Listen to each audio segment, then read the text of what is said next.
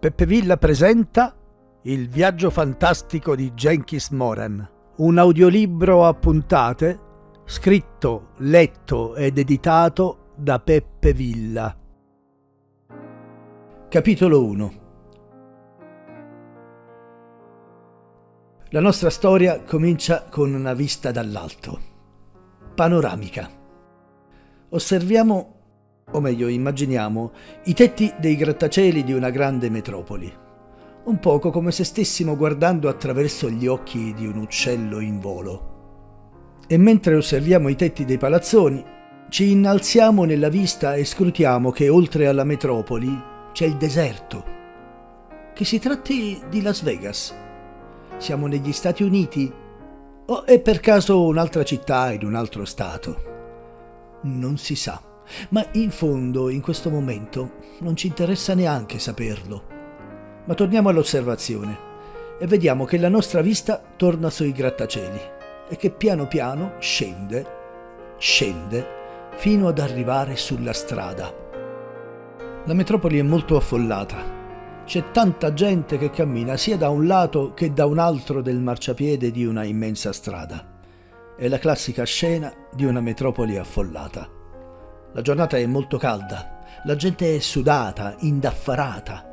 Possiamo notare il classico uomo d'affari, valigetta alla mano, giacca e cravatta di rigore nonostante l'alta temperatura, oppure un barbone seduto a terra e che cerca malgrado l'afa con insistenza elemosina ai passanti, ho due ragazze spensierate, molto carine e prosperose, forse appena uscite di scuola, che attirano l'attenzione di un ragazzo di bar che per girarsi verso le due urta contro una signora, rovesciando tutto il contenuto del vassoio che stava portando. Spostiamo la vista, risaliamo attraverso un grattacielo. Saliamo osservando il passaggio delle finestre di vetri a specchi e salendo, tralasciando l'uomo che dall'esterno Grazie ad una impalcatura mobile sta pulendo i vetri, salendo arriviamo al 59 piano. Dicevamo che la giornata è calda, molto più calda di come dovrebbe essere. Un uomo di bella presenza, alto circa 1,85 m, cammina con passo deciso nel corridoio del 59 piano di uno dei grattacieli più alti della città. Sguardo penetrante, taglio degli occhi leggermente orientale, abbigliamento casual, jeans e maglietta attillata al punto da mettere in risalto il suo ottimo stato fisico. Arrivato davanti alla penultima porta del lungo corridoio, si ferma e si toglie i vistosi occhiali da sole che gli coprono gli occhi. Focalizza la targhetta d'ottone affissa con su scritto Frank Moran e senza bussare, anzi con una certa irruenza, apre la porta ed entra nell'ufficio del più ricco uomo della città. Con le attività illecite, come il contrabbando d'alcolici, il traffico di droga, il sapersi muovere negli ambienti della mala e varie conoscenze politiche corrotte, Può capitare a chiunque di trovarsi seduti su una poltrona di vero daino dietro un'enorme scrivania, spalleggiato da quattro guardie del corpo nella stanza più panoramica della città. Una grande vetrata lascia vedere dall'alto l'intera metropoli e il deserto che si estende immenso oltre la città, fino alla linea dell'orizzonte. L'improvvisa irruzione del nostro uomo provoca una prevedibilissima reazione dei gorilla del boss che, con movimento fulmineo, puntano le loro armi nella direzione dell'ospite inatteso. Dieci interminabili secondi passano prima che l'uomo seduto alla scrivania, con il solo movimento della mano destra, invita i suoi uomini di abbassare il tiro delle proprie armi. Jenkins, sei proprio l'ultima persona che mi sarei mai immaginato di incontrare oggi. Con aria arrogante e con queste parole Frank Moran accoglie il nuovo ospite dopo la sua entrata. Frank, gli risponde quest'ultimo che dopo aver lanciato uno sguardo di disprezzo agli uomini armati si avvicina alla grande scrivania. Non mi fai paura.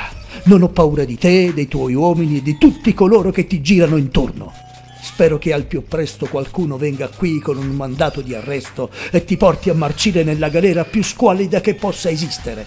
Questo è ciò che ti meriti, continua il nostro uomo. Come osi venire qui ad insultarmi? Il fatto di avere il mio stesso sangue che scorre nelle vene pensi che ti autorizzi a parlarmi in questo modo? Gli risponde Frank, che si alza di scatto mostrando i suoi 120 kg di mole. Lo stesso, avvicinandosi al suo interlocutore, estrae una pistola e con il calcio della stessa lo colpisce alla nuca, tramortendolo al suolo. Frank Moran è un omaccione alto e grosso e di uno sguardo duro e deciso. Porta un paio di baffi che gli danno ancora più imponenza. Lui è il boss della città, colui che attraverso affari sporchi si è creato un impero economico colui che la gente comune teme, ha paura e non oserebbe mai irrompere nel suo ufficio. Non come ha fatto Jenkins, il fratello, l'unico della sua famiglia ancora in vita dopo la morte dei genitori, e forse l'unica persona dal quale non deve temere che possa sparargli un colpo di pistola per eliminarlo. Frank di questo ne è fin troppo consapevole, ma è così accecato dalla sua avidità e dalla sete di potere che sarebbe sicuramente capace di ammazzare anche il fratello se fosse necessario. Per il momento si è limitato a stordirlo con il calcio della sua pistola e a ordinare ai suoi uomini di rinchiuderlo dentro una stanza buia. Per il momento. Jenkins, dal suo canto, è l'opposto di Frank, il classico uomo che ha sofferto per costruirsi un avvenire in una grande metropoli e che nonostante avesse il fratello con grosse disponibilità economiche, non si è mai sognato di chiedergli nulla. Essendo a conoscenza del modo in cui riusciva ad ottenere tanta ricchezza, non avrebbe mai accettato danaro sporco. Lui, al contrario del fratello, il denaro cerca di guadagnarselo onestamente. Gestisce una piccola officina meccanica e con mille difficoltà cerca di lavorare e vivere decentemente. Al momento però non è alle prese con un motore da riparare, bensì deve fare i conti con una severa botta ricevuta dietro la nuca, che gli ha fatto perdere i sensi.